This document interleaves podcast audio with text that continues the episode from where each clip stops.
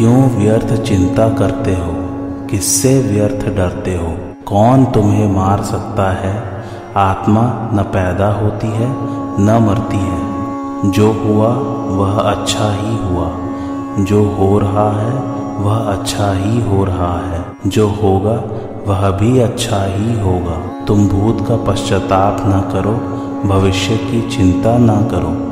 वर्तमान चल रहा है, वर्तमान में रहकर जीवन जीना ही सार्थक है। तुम्हारा क्या गया जो तुम रोते हो? तुम क्या लेकर आए थे जिसके खो जाने का तुम पश्चाताप करते हो? तुमने क्या पैदा किया था जिसका नाश हो गया? तुम कुछ भी लेकर नहीं आए। जो कुछ भी लिया, यहीं से लिया। जो कुछ दिया, यहीं पर दिया। खाली हाथ आए खाली हाथ ही चले। जय श्री कृष्ण मेरे सभी प्यारे कथा श्रोताओं को। मेरा नाम है नमित अग्रवाल और स्वागत है आपका मेरे चैनल कथावाचक में। भगवत गीता का चौथा अध्याय चल रहा है। आइए आज की कथा आरंभ करते हैं। अपना कोई प्रयोजन न रहने पर भी भगवान केवल हमारे कल्याण के लिए ही अवतार लेते हैं। कारण कि वे प्राणी मात्र के परम सुहर्द हैं और उनकी संपूर्ण क्रियाएँ मात्र जीवों के कल्याण के लिए ही होती है। इस प्रकार भगवान की परम सुहरता पर दृढ़ विश्वास होने से भगवान में आकर्षण हो जाता है। भगवान में आकर्षण होने से संसार का आकर्षण स्वतः मिट जाता है। जैसे बचपन में बालकों का कंकड़ पत्थरों में आकर्षण होता है और उनसे वे खेलते हैं। खेल में वे कंकड़ पत्थरों के लिए लड़ पड़ते हैं। एक कहता है कि यह मेरा है और दूसरा कहता है कि यह मेरा है। इस प्रकार गली में पड़े कंकड़ पत्थरों में ही उन्हें महत्ता दिखती है। परंतु जब वे बड़े हो जाते हैं, तब कंकड़ पत्थरों में उनका आकर्षण मिट जाता है और रुपयों में आकर्षण हो जाता है। रुपयों में आकर्षण होने पर उन्हें कंकड़ पत्थरों में अथवा खिलौनों में कोई महत्ता नहीं दिखती। ऐसे ही जब मनुष्य की परमात्मा में लगन लग जाती है, तब उसके लिए संसार के रुपए और सब पदार्थ आकर्षक न रहकर फीके पड़ जाते हैं। उसका संसार में आकर्षण या राग मिट जाता है। राग मिटते ही भय और क्रोध दोनों मिट जाते हैं क्योंकि ये दोनों राग के ही आश्रित रहते हैं। भगवान के जन्म और कर्म की दिव्यता को तत्व से जानने से मनुष्यों की भगवान में प्रियता हो जाती है। प्रियता होने से वे भगवान के ही शरण हो जाते हैं और शरण होने से स्वयं भगवानमय हो जाते हैं। सांसारिक भोगों में आकर्षण वाले मनुष्य भोगों की कामनाओं में तन्मय हो जाते हैं और भगवान में आकर्षण वाले मनुष्य भगवान में तन्मय हो जाते हैं। वे हर समय भगवान में ही तल्लीन रहते हैं। उनके विचारों, आचरणों आदि में भगवान की ही मुख्यता रहती है। प्रेम की अधिकता के कारण वे भगवत स्वरूप बन जाते हैं। मानो उनकी अपनी कोई अलग सत्ता ही न हो। अपने प्रियतम श्री कृष्ण की चाल, ढाल, हास, विलास और चितवन, बोलन आदि में श्री कृष्ण की प्यारी गोपियाँ उनके समान ही बन गई थी। उनके शरीर में भी वही गति मति वही भावभंगी उतर आई।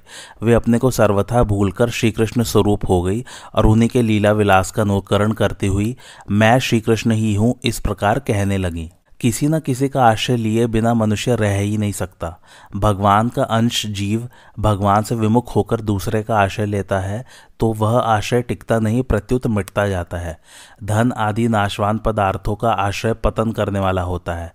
इतना ही नहीं, शुभ कर्मों को करने में बुद्धि का, भगवत प्राप्ति के साधनों का तथा भोग और संग्रह के त्याग का आश्रय लेने पर भी भगवत प्राप्ति में देरी लगती है। जब तक मनुष्य स्वयं भगवान के आश्रित नहीं हो जाता, तब तक उसकी पराधीनता मिटती नहीं और वह दुख पाता ही रहता है। संसार के पदार्थों में मनुष्य का आकर्षण और आश्रय अलग अलग होता है। जैसे मनुष्य का आकर्षण तो स्त्री, पुत्र आदि में होता है और आश्रय बड़ों का होता है। परंतु भगवान में लगे हुए मनुष्य का भगवान में ही आकर्षण होता है और भगवान का ही आश्रय होता है, क्योंकि प्रिय से प्रिय भी भगवान है और बड़े से बड़े भी भगवान है। यद्यपि ज्ञान योग से भी मनुष्य पवित्र हो सकता है, तथापि यहाँ भगवान के जन्म और कर्म की दिव्यता को तत्व से जानने को ज्ञान कहा गया है। इस ज्ञान से मनुष्य पवित्र हो जाता है, क्योंकि भगवान पवित्रों से भी पवित्र है। भगवान का ही अंश होने से जीव में भी स्वतः स्वाभाविक पवित्रता है। नाशवान पदार्थों को महत्व देने से, उनको अपना मानने से ही यह अपवित्र होता है, क्योंकि नाशवान पदार्थों की ममता ही अपवित्रता है। भगवान के जन्म कर्म के तत्व को जानने से जब नाशवान पदार्थों का आकर्षण, उनकी ममता सर्वथा मिट जाती है तब सब मलिनता नष्ट हो जाती है और मनुष्य परम पवित्र हो जाता है। कर्मयोग का ज्ञान है, शरीर, इंद्रिया, मन, बुद्धि, पद, योग्यता, अधिकार, धन, ज़मीन आदि मिली हुई मात्र वस्तुएँ संसार की और संसार के लिए ही हैं, अपने और अपने लिए नहीं है। कारण कि स्वयं नित्य है। अतः उसके साथ अनित्य वस्तु कैसे रह सकती है तथा उसके काम भी कैसे आ सकती है। शरीर आदि वस्तुएँ जन्म से पहले भी हमारे साथ नहीं थी और मरने के बाद भी नहीं रहेंगी, तथा इस समय भी उनका प्रतिक्षण हमसे संबंध विच्छेद हो रहा है। इन मिली हुई वस्तुओं का सदुपयोग करने का ही अधिकार है, अपनी मानने का अधिकार नहीं। ये वस्तु संसार की ही हैं, अतः इन्हें संसार की ही सेवा में लगाना है। यही इनका सदुपयोग है। इनको अपनी और अपने लिए मानना ही वास्तव में बंधन या अपवित्रता है। इस प्रकार नाशवान वस्तु को अपने और अपने लिए न मानना ज्ञान तप है, जिससे मनुष्य परम पवित्र हो जाता है। जितने भी तप है, उन सबसे बढ़कर ज्ञान तप है। इस ज्ञान तप से जड़ के साथ माने हुए संबंध का सर्वथा विच्छेद हो जाता है। जब तक मनुष्य जड़ के साथ अपना संबंध मानता रहता है, तब तक दूसरी तपस्या से उसकी उतनी पवित्रता नहीं होती जितनी पवित्रता ज्ञान तप से जड़ का संबंध विच्छेद करने से होती है। इस ज्ञान तप से पवित्र होकर मनुष्य भगवान के सत्ता को अर्थात सच्चिदानंद घन परमात्म तत्व को प्राप्त हो जाता है। तात्पर्य है कि जैसे भगवान नित्य निरंतर रहते हैं, ऐसे वह भी उनमें नित्य निरंतर रहता है। जैसे भगवान निर्लिप्त निर्विकार रहते हैं, ऐसे वह भी निर्लिप्त निर्विकार रहता है। जैसे भगवान के लिए कुछ भी करना शेष नहीं है, ऐसे ही उसके लिए भी कुछ करना शेष नहीं रहता। ज्ञान मार्ग से भी मनुष्य इसी प्रकार भगवान के भाव को प्राप्त हो जाता है। पहले भी बहुत से भक्त ज्ञान तप से पवित्र होकर भगवान को प्राप्त हो चुके हैं, अतः साधकों को वर्तमान में ही ज्ञान तप से पवित्र होकर भगवान को प्राप्त कर लेना चाहिए। भगवान को प्राप्त करने में सभी स्वतंत्र है, कोई भी परतंत्र नहीं है, कारण कि मानव शरीर भगवत प्राप्ति के लिए ही मिला है। जन्म की दिव्यता का वर्णन तो हो गया। अब कर्मों की दिव्यता क्या होती है, इस विषय का आरंभ करते हैं। ये यथा माम प्रपद्यन्ते तांस्तथैव भजाम्यहम, मम वर्तमानुवर्तन्ते, मनुष्य पार्थ सर्वशः। अर्थात, हे प्रथानंदन, जो भक्त जिस प्रकार मेरी शरण लेते हैं, मैं उन्हें उसी प्रकार आश्रय देता हूँ, क्योंकि सभी मनुष्य सब प्रकार से मेरे मार्ग का अनुसरण करते हैं। भावार्थ, भक्त भगवान के जिस भाव से, जिस संबंध से, जिस प्रकार से शरण लेता है, भगवान भी उसे उसी भाव से, उसी संबंध से, उसी प्रकार से आश्रय देते हैं। जैसे भक्त भगवान को अपना गुरु मानता है तो वे श्रेष्ठ गुरु बन जाते हैं। शिष्य मानता है तो वे श्रेष्ठ शिष्य बन जाते हैं। माता पिता मानता है तो वे श्रेष्ठ माता पिता बन जाते हैं। पुत्र मानता है तो वे श्रेष्ठ पुत्र बन जाते हैं। भाई मानता है तो वे श्रेष्ठ भाई बन जाते हैं। सखा मानता है तो वे श्रेष्ठ सखा बन जाते हैं। नौकर मान मानता है तो वे श्रेष्ठ नौकर बन जाते हैं। भक्त भगवान के बिना व्याकुल हो जाता है तो भगवान भी भक्त के बिना व्याकुल हो जाते हैं। अर्जुन का भगवान श्री कृष्ण के प्रति सखा भाव था तथा वे उन्हें अपना सारथी बनाना चाहते थे। अतः भगवान सखा भाव से उनके सारथी बन गए। विश्वामित्र ऋषि ने भगवान श्री राम को अपना शिष्य मान लिया तो भगवान उनके शिष्य बन गए। इस प्रकार भक्तों के श्रद्धा भाव के अनुसार भगवान का वैसा ही बनने का स्वभाव है। अनंत ब्रह्मांडों के स्वामी भगवान भी अपने ही बनाए हुए साधारण मनुष्यों के भावों के अनुसार बर्ताव करते हैं। यह उनकी कितनी विलक्षण उदारता दयालुता और अपनापन है। भगवान विशेष रूप से भक्तों के लिए ही अवतार लेते हैं। ऐसा प्रस्तुत प्रकरण से सिद्ध होता है। भक्त लोग जिस भाव से जिस रूप में भगवान की सेवा करना चाहते हैं, भगवान को उनके लिए उसी रूप में आना पड़ता है। जैसे उपनिषद में आया है, अकेले भगवान का मन नहीं लगा तो वे ही भगवान, अनेक रूपों में प्रकट होकर खेल खेलने लगे। ऐसे ही जब भक्तों के मन में भगवान के साथ खेल खेलने की इच्छा हो जाती है, तब भगवान उनके साथ खेल खेलने के लिए प्रकट हो जाते हैं। भक्त भगवान के बिना नहीं रह सकता तो भगवान भी भक्त के बिना नहीं रह सकते।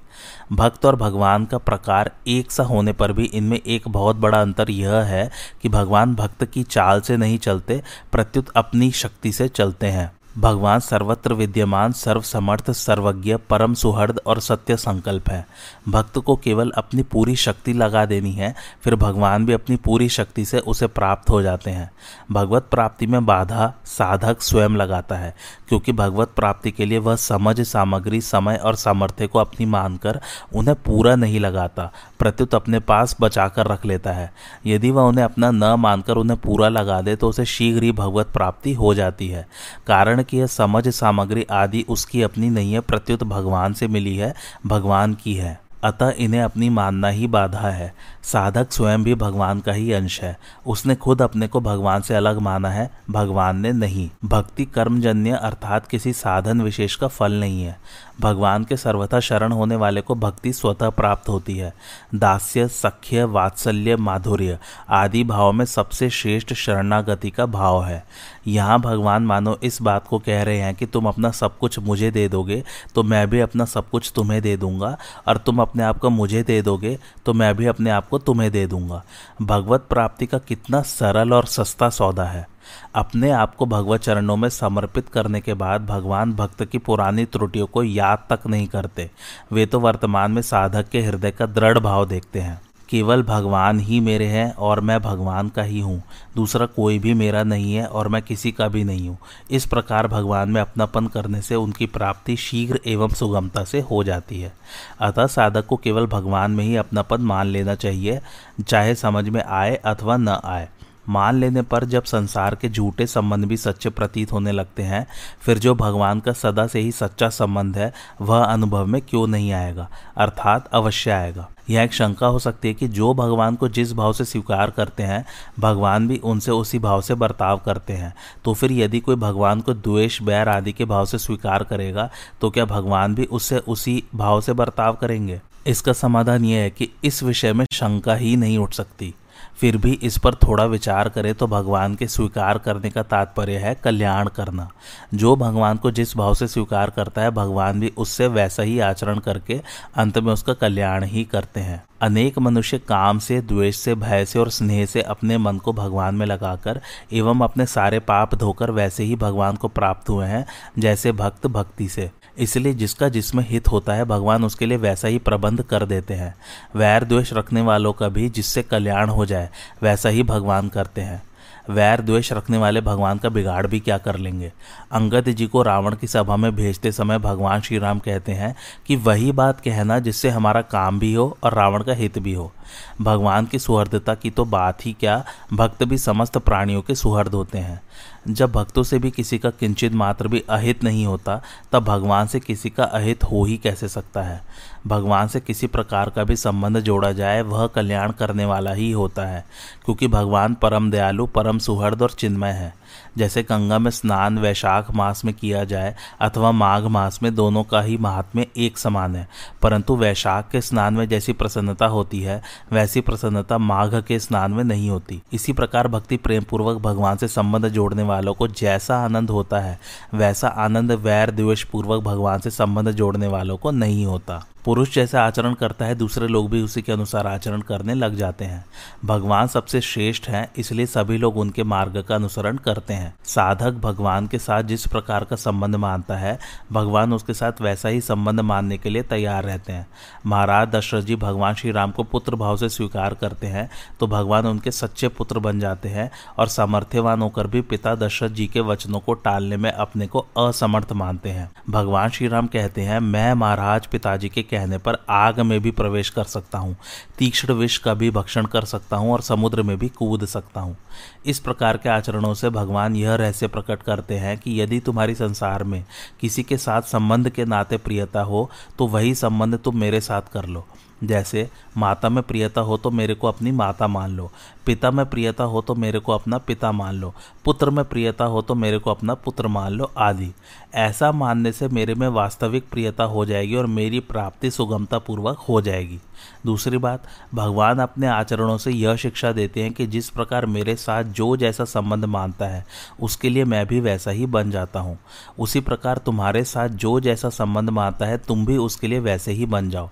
जैसे माता पिता के लिए तुम सुपुत्र बन जाओ, पत्नी के लिए तुम सुयोग्य पति बन जाओ, बहन के लिए तुम श्रेष्ठ भाई बन जाओ आदि।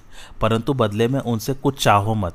जैसे कुछ लेने की इच्छा से माता पिता को अपने न मानकर केवल सेवा करने के लिए उन्हें अपने मानो। ऐसा मानना ही भगवान के मार्ग का अनुसरण करना है। अभिमान रहित होकर निस्वार्थ भाव से दूसरे की सेवा करने से शीघ्र ही दूसरे की ममता छूटकर भगवान में प्रेम हो जाएगा, जिससे भगवान की प्राप्ति हो जाएगी। अहंकार रहित होकर निस्वार्थ भाव से कहीं भी प्रेम किया जाए तो वह प्रेम स्वतः प्रेममय भगवान की तरफ़ चला जाता है। कारण कि अपना अहंकार और स्वार्थी भगवत प्रेम में बाधा लगाता है। इन दोनों के कारण मनुष्य का प्रेम भाव सीमित हो जाता है और इनका त्याग करने पर उसका प्रेम भाव व्यापक हो जाता है। प्रेम भाव व्यापक होने पर उसके माने हुए सभी बनावटी संबंध मिट जाते हैं और भगवान का स्वाभाविक नित्य संबंध जागृत हो जाता है।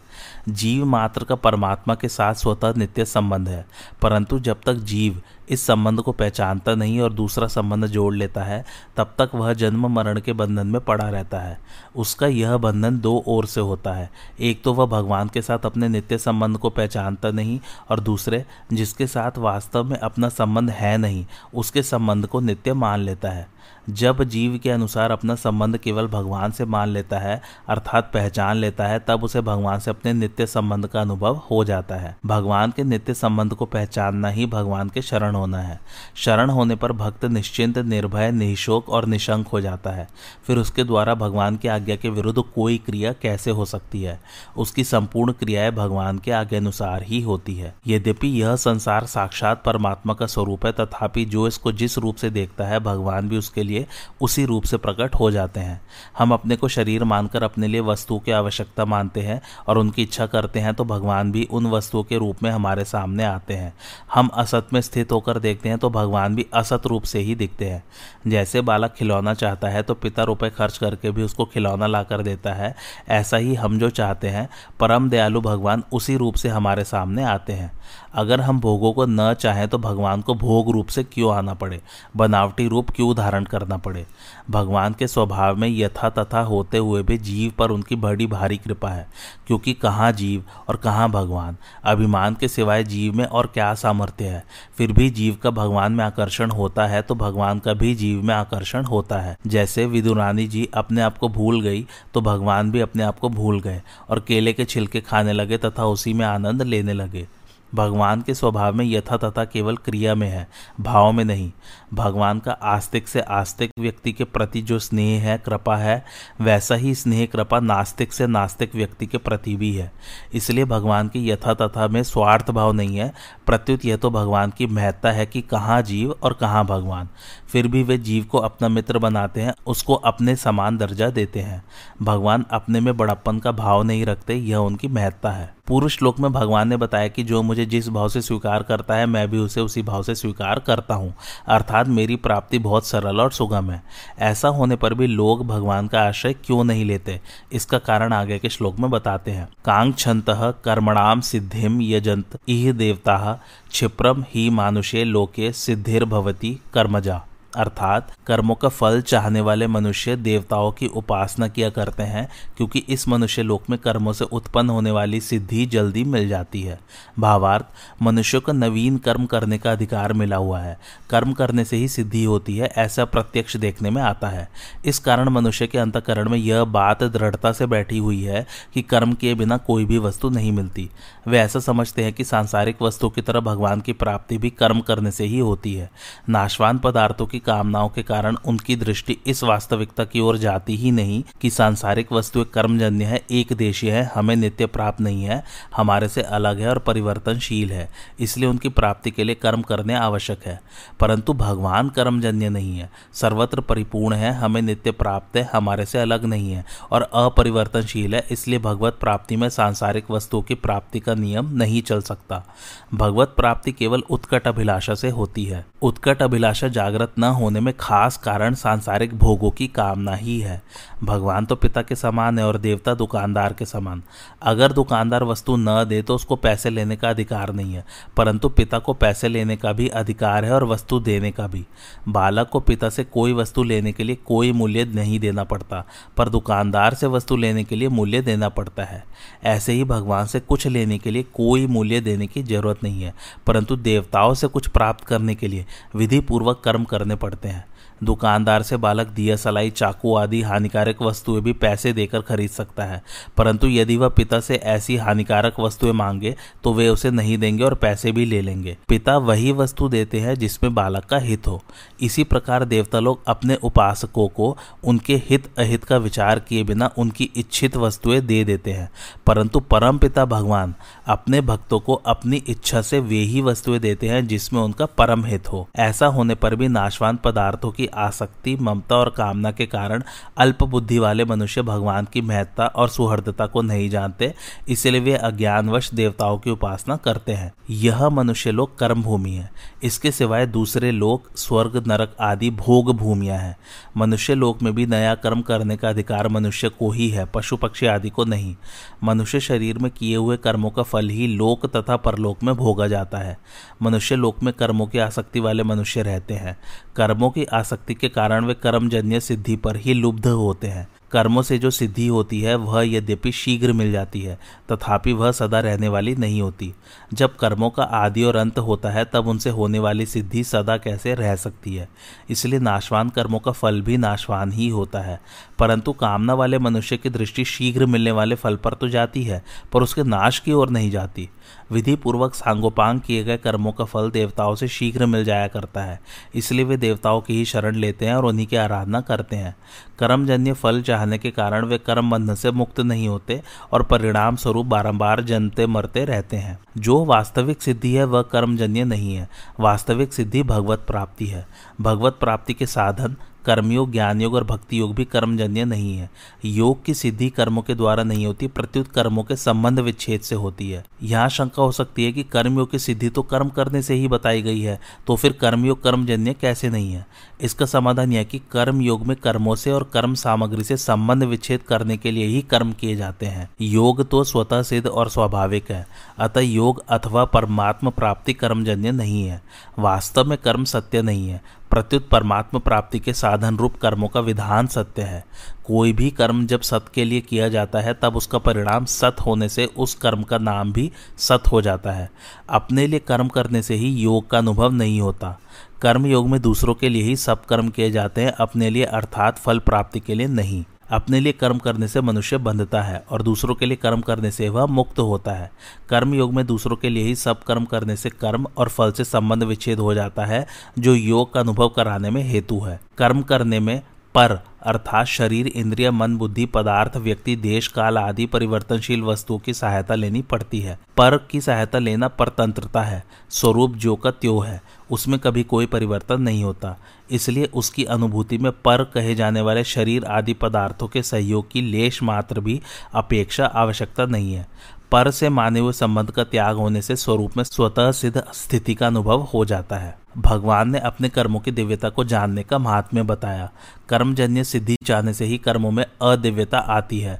अतः कर्मों में दिव्यता कैसे आती है, इसे बताने के लिए अब भगवान अपने कर्मों की दिव्यता का विशेष वर्णन करते हैं। चातुर्वर्ण्यम मया सृष्टम गुण कर्म विभागश तस्य कर्तारमपि माम विद्य कर्तारम व्ययम न माम कर्माणी लिम्पन्ति न मे कर्म फले स्प्रहा इति माम यो भी जानाति कर्म भिर्न सबध्यते अर्थात मेरे द्वारा गुणों और कर्मों के विभाग पूर्वक चारों वर्णों की रचना की गई है।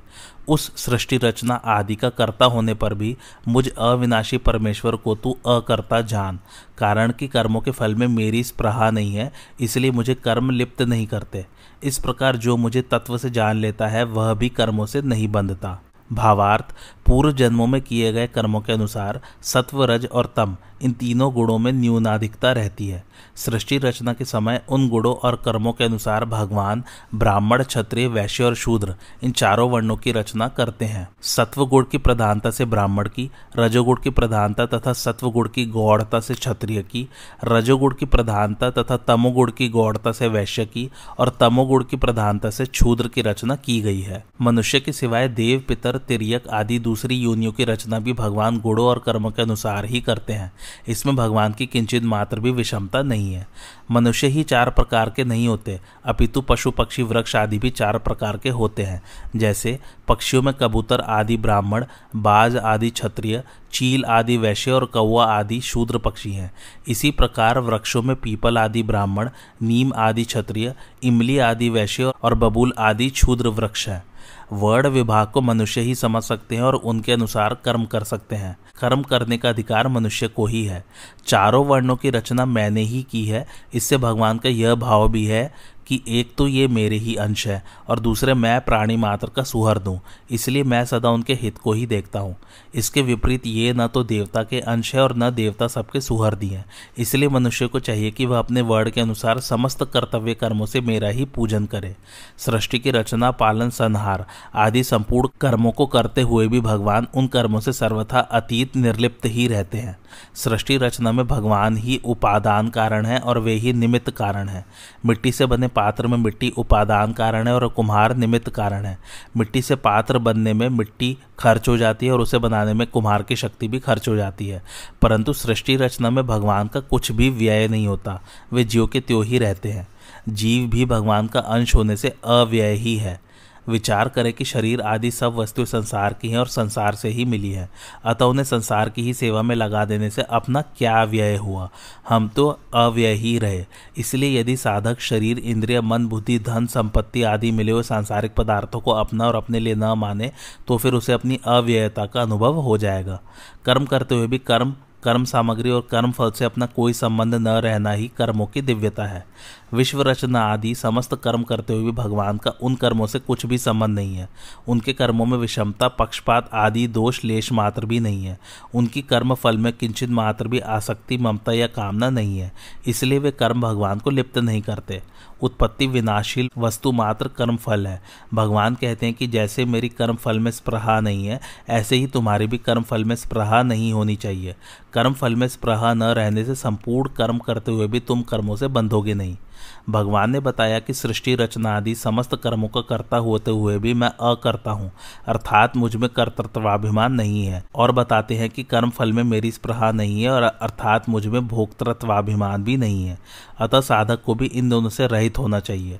फल इच्छा का त्याग करके केवल दूसरों के लिए कर्म करने से कर्तृत्व और भोक्तृत्व दोनों ही नहीं रहते।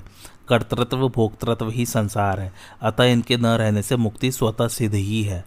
मनुष्य में जब कामनाएँ उत्पन्न होती है, तब उसकी दृष्टि उत्पत्ति विनाशील पदार्थों पर रहती है। उत्पत्ति विनाशील पदार्थों पर दृष्टि रहने से वह नित्य भगवान को तत्व से नहीं जान सकता। पर कामनाओं के मिटने से जब अंतकरण शुद्ध हो जाता है, तब भगवान की ओर स्वतः दृष्टि जाती है। भगवान की ओर दृष्टि जाने पर मनुष्य जान जाता है कि भगवान प्राणी मात्र के परम सुहृद हैं, इसलिए उनके द्वारा होने वाली मात्र क्रियाएँ प्राणी मात्र के हित के लिए ही होती हैं। भगवान तो जीवों को कर्म बंधन से रहित करने के लिए ही उन्हें मनुष्य शरीर देते हैं पर इस बात को न समझने के कारण जीव कर्मों से नए नए संबंध मानकर और बंधन उत्पन्न कर लेता है। इसलिए कर्तापन और फलेच्छा न होने पर भी वे केवल कृपा करके जीवों को कर्म बंधन से रहित करके उनका उद्धार करने के लिए ही सृष्टि रचना का कार्य करते हैं।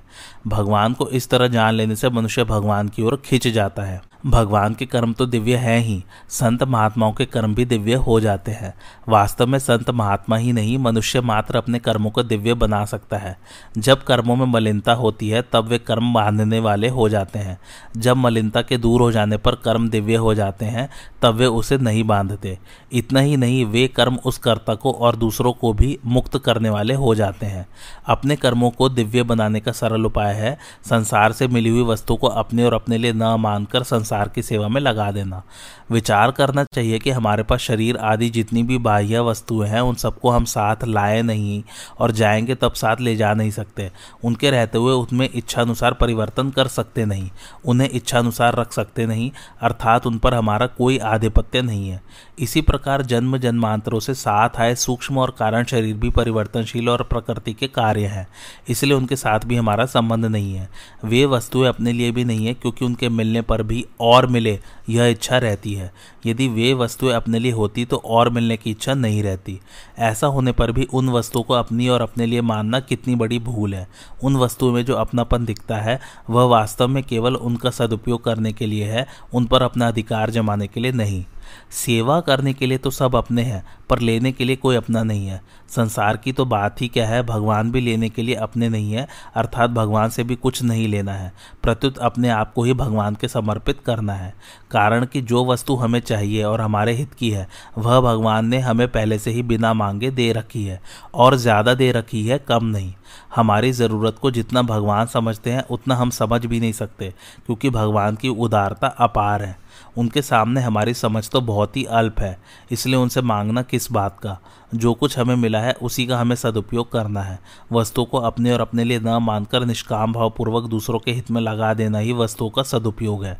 इससे कर्मों और पदार्थों से संबंध विच्छेद हो जाता है और महान आनंद स्वरूप परमात्मा का अनुभव हो जाता है। जैसे सृष्टि रचना आदि करने पर भी भगवान का अकर्तापन जो का त्यों रहता है, ऐसे ही जीव का भी स्वरूप से अकर्तापन स्वतः सुरक्षित रहता है, परंतु वह मूर्ता पूर्वक अपने में कर्तापन स्वीकार कर लेता है। कर्म, क्रिया और लीला तीनों एक दिखते हुए भी वास्तव में सर्वथा भिन्न है।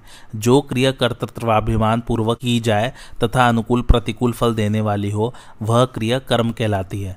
जो कर्तृत्वाभिमान पूर्वक न की जाए तथा जो फल देने वाली भी न हो, वह क्रिया होती है। जैसे, सांसों का आना जाना, आँख का खुलना और बंद होना नाड़ियों का चलना, हृदय का धड़कना आदि। जो क्रिया कर्तृत्वाभिमान तथा फल इच्छा से रहित तो होती ही है। साथ साथ दिव्य तथा दुनिया मात्र का हित करने वाली भी होती है, वह लीला होती है। सांसारिक लोगों के द्वारा कर्म होता है, मुक्त पुरुषों के द्वारा क्रिया होती है और भगवान के द्वारा लीला होती है।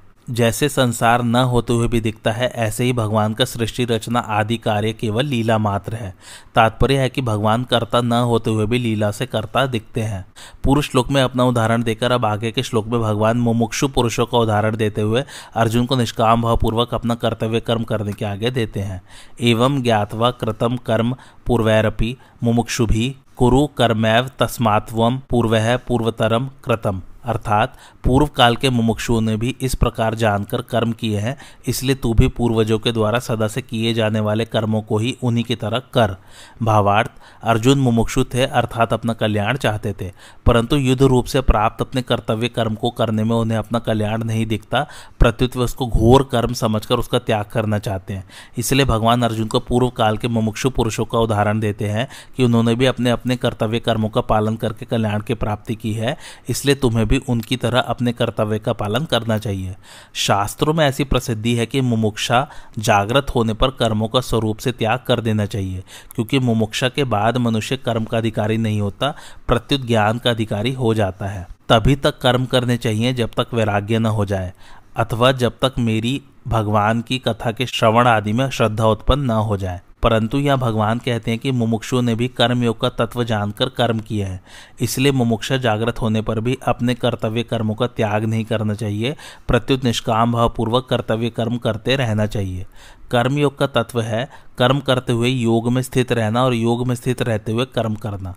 कर्म संसार के लिए और योग अपने लिए होता है। कर्मों को करना और न करना दोनों अवस्थाएँ हैं। अतः प्रवृत्ति और निवृत्ति दोनों ही प्रवृत्ति है। प्रवृत्ति और निवृत्ति दोनों से ऊँचा उठ जाना योग है, जो पूर्ण निवृत्ति है। पूर्ण निवृत्ति कोई अवस्था नहीं है। भगवान ने कहा कि कर्म फल में मेरी स्प्रहा नहीं है, इसलिए मुझे कर्म नहीं बांधते। जो मनुष्य कर्म करने की इस विद्या को जानकर, फलेच्छा का त्याग करके कर्म करता है, वह भी कर्मों से नहीं बंधता, कारण कि फलेच्छा से ही मनुष्य बंधता है। अगर मनुष्य अपने सुख भोग के लिए अथवा धन, मान बढ़ाई स्वर्ग आदि की प्राप्ति के लिए कर्म करता है तो वे कर्मों से बाँध देते हैं। परंतु यदि उसका लक्ष्य उत्पत्ति विनाशशील संसार नहीं है, प्रत्युत्व संसार से संबंध विच्छेद करने के लिए निस्वार्थ सेवा भाव से केवल दूसरों के हित के लिए कर्म करता है तो वे कर्मों से बांधते नहीं। कारण कि दूसरों के लिए कर्म करने से कर्मों का प्रवाह संसार की तरफ़ हो जाता है, जिससे कर्मों का संबंध मिट जाता है और फलेच्छा न रहने से नया संबंध पैदा नहीं होता। भगवान अर्जुन को आगे दे रहे हैं कि तू मुमुक्षु है, इसलिए जैसे पहले अन्य मुमुक्षु ने लोक हितार्थ कर्म किए हैं, ऐसे ही तू भी संसार के हित के लिए कर्म कर। शरीर, इंद्रिय, मन आदि कर्म की सब सामग्री अपने से भिन्न तथा संसार से अभिन्न है। वह संसार की और संसार की सेवा के लिए ही मिली है। उसे अपनी मानकर अपने लिए कर्म करने से कर्मों का संबंध अपने साथ हो जाता है। जब संपूर्ण कर्म केवल दूसरों के हित के लिए किए जाते हैं, तब कर्मों का संबंध हमारे साथ नहीं रहता। कर्मों से सर्वथा संबंध विच्छेद होने पर योग अर्थात परमात्मा के साथ हमारे नित्य सिद्ध संबंध का अनुभव हो जाता है, जो कि पहले से ही है। भगवान ने बताया कि कर्तृत्वाभिमान और फलेच्छा से रहित होकर सृष्टि, रचना आदि कर्म करने के कारण वे कर्म मुझे नहीं बांधते। यहाँ भगवान कहते हैं कि मुमुक्षु ने भी इसी तरह कर्तृत्वाभिमान और फलेच्छा का त्याग करके कर्म किया है। कारण कि कर्तृत्वाभिमान और फलेच्छा होने पर ही कर्म बंधन कारक होते हैं। इसलिए तू भी उसी प्रकार से कर्म कर। ज्ञान युग में पहले कर्तृत्वाभिमान का त्याग किया जाता है, फिर फलेच्छा का त्याग स्वतः होता है। कर्म युग में पहले फलेच्छा का त्याग किया जाता है, फिर कर्तृत्वाभिमान का त्याग सुगमता से हो जाता है। अब भगवान आगे के श्लोक से कर्मों को तत्व से जानने के लिए प्रकरण आरंभ करते हैं। किम कर्म, किम कर्मेति कवयोप्यत्र मोहिता, तत्ते, कर्म, प्रवक्ष्यामी यज्ञातवा मोक्ष से शुभात। अर्थात, कर्म क्या है और अकर्म क्या है? इस प्रकार इस विषय में विद्वान भी मोहित हो जाते हैं। अतः वह कर्म तत्व मैं तुझे भली भांति कहूँगा, जिसको जानकर तू अशुभ संसार बंधन से मुक्त हो जाएगा। भावार्थ, साधारणतः मनुष्य शरीर और इंद्रियों की क्रियाओं को ही कर्म मान लेते हैं तथा शरीर और इंद्रियों की क्रियाएँ बंद होने को अकर्म मान लेते हैं। परंतु भगवान ने शरीर, वाणी और मन के द्वारा होने वाली मात्र क्रियाओं को कर्म माना है। भाव के अनुसार ही कर्म की संज्ञा होती है। भाव बदलने पर कर्म की संज्ञा भी बदल जाती है। जैसे कर्म स्वरूप से सात्विक दिखता हुआ भी यदि कर्ता का भाव राजस या तामस होता है तो वह कर्म भी राजस या तामस हो जाता है। जैसे कोई देवी की उपासना रूप कर्म कर रहा है, जो स्वरूप से सात्विक है, परंतु यदि कर्ता उसे किसी कामना की सिद्धि के लिए करता है तो वह कर्म राजस हो जाता है, और किसी का नाश करने के लिए करता है तो वही कर्म तामस हो जाता है। इसी प्रकार यदि कर्तव्य फलेच्छा ममता और आसक्ति नहीं है तो उसके द्वारा किए गए कर्म अकर्म हो जाते हैं, अर्थात फल में बांधने वाले नहीं होते। तात्पर्य यह है कि केवल बाहरी क्रिया करने अथवा न करने से कर्म के वास्तविक स्वरूप का ज्ञान नहीं होता। इस विषय में शास्त्रों को जानने वाले बड़े बड़े विद्वान भी मोहित हो जाते हैं, अर्थात कर्म के तत्व का यथार्थ निर्णय नहीं कर पाते। जिस क्रिया को वे कर्म मानते हैं, वह कर्म भी हो सकता है, अकर्म भी हो सकता है और विकर्म भी हो सकता है। कारण कि कर्ता के भाव के अनुसार कर्म का स्वरूप बदल जाता है। इसलिए भगवान मानो यह कहते हैं कि वास्तविक कर्म क्या है? वह क्यों बांधता है? कैसे बांधता है? इससे किस तरह मुक्त हो सकते हैं? इन सब का मैं विवेचन करूँगा, जिसको जानकर उस रीति से कर्म करने पर वे बांधने वाले न हो सकेंगे। यदि मनुष्य में ममता, आसक्ति और फलेच्छा है तो कर्म न करते हुए भी वास्तव में कर्म ही हो रहा है, अर्थात कर्मों से लिप्तता है। परंतु यदि ममता आसक्ति और फलेच्छा नहीं है तो कर्म करते हुए भी कर्म नहीं हो रहा है, अर्थात कर्मों से निर्लिप्तता है। तात्पर्य है कि यदि कर्ता निर्लिप्त है तो कर्म करना अथवा न करना दोनों ही अकर्म है। और यदि कर्ता लिप्त है तो कर्म करना अथवा न करना दोनों ही कर्म है और बांधने वाले हैं। भगवान ने कर्म के दो भेद बताए हैं, कर्म और अकर्म। कर्म से जीव बंधता है और अकर्म से मुक्त हो जाता है। कर्मों का त्याग करना अकर्म नहीं है। भगवान ने मोह पूर्वक किए गए कर्मों के त्याग को तामस बताया है। शारीरिक कष्ट के भय से किए गए कर्मों के त्याग को राजस बताया गया है। तामस और राजस त्याग में कर्मों का स्वरूप से त्याग होने पर भी कर्मों से संबंध विच्छेद नहीं होता। कर्मों में फलेच्छा और आसक्ति का त्याग सात्विक है। सात्विक त्याग में स्वरूप से कर्म करना भी वास्तव में अकर्म है, क्योंकि सात्विक त्याग में कर्मों से संबंध विच्छेद हो जाता है। अतः कर्म करते हुए भी उससे निर्लिप्त रहना वास्तव में अकर्म है। शास्त्रों के तत्व को जानने वाले विद्वान भी अकर्म क्या है, इस विषय में मोहित हो जाते हैं। अतः कर्म करने अथवा न करने, दोनों ही अवस्थाओं में जिससे जीव बंधे नहीं, उस तत्व को समझने से ही कर्म क्या है और अकर्म क्या है, यह बात समझ में आएगी। अर्जुन युद्ध रूप कर्म न करने को कल्याणकारक समझते हैं। इसलिए भगवान मानो यह कहते हैं कि युद्ध रूप कर्म का त्याग करने मात्र से तेरी अकर्म अवस्था नहीं होगी। प्रत्युत युद्ध करते हुए भी तू अकर्म अवस्था को प्राप्त कर सकता है। अतः अकर्म क्या है? इस तत्व को तू समझ। निर्लिप्त रहते हुए कर्म करना अथवा कर्म करते हुए निर्लिप्त रहना, यही वास्तव में अकर्म अवस्था है। साधारण मनुष्य में इतनी सामर्थ्य नहीं कि वे कर्म और अकर्म का तात्विक निर्णय कर सके। शास्त्रों के ज्ञाता बड़े बड़े विद्वान भी इस विषय में भूल कर जाते हैं। कर्म और अकर्म का तत्व जानने में उनकी बुद्धि भी चकरा जाती है। तात्पर्य यह हुआ कि इनका तत्व या तो कर्मयुग से सिद्ध हुए अनुभवी तत्वज्ञ महापुरुष जानते हैं अथवा भगवान जानते हैं। जीव कर्मों से बंधा है तो कर्मों से ही मुक्त होगा। यहाँ भगवान प्रतिज्ञा करते हैं कि मैं वह कर्म तत्व भलीभांति कहूँगा, जिससे कर्म करते हुए भी वे बंधन कारक न हो।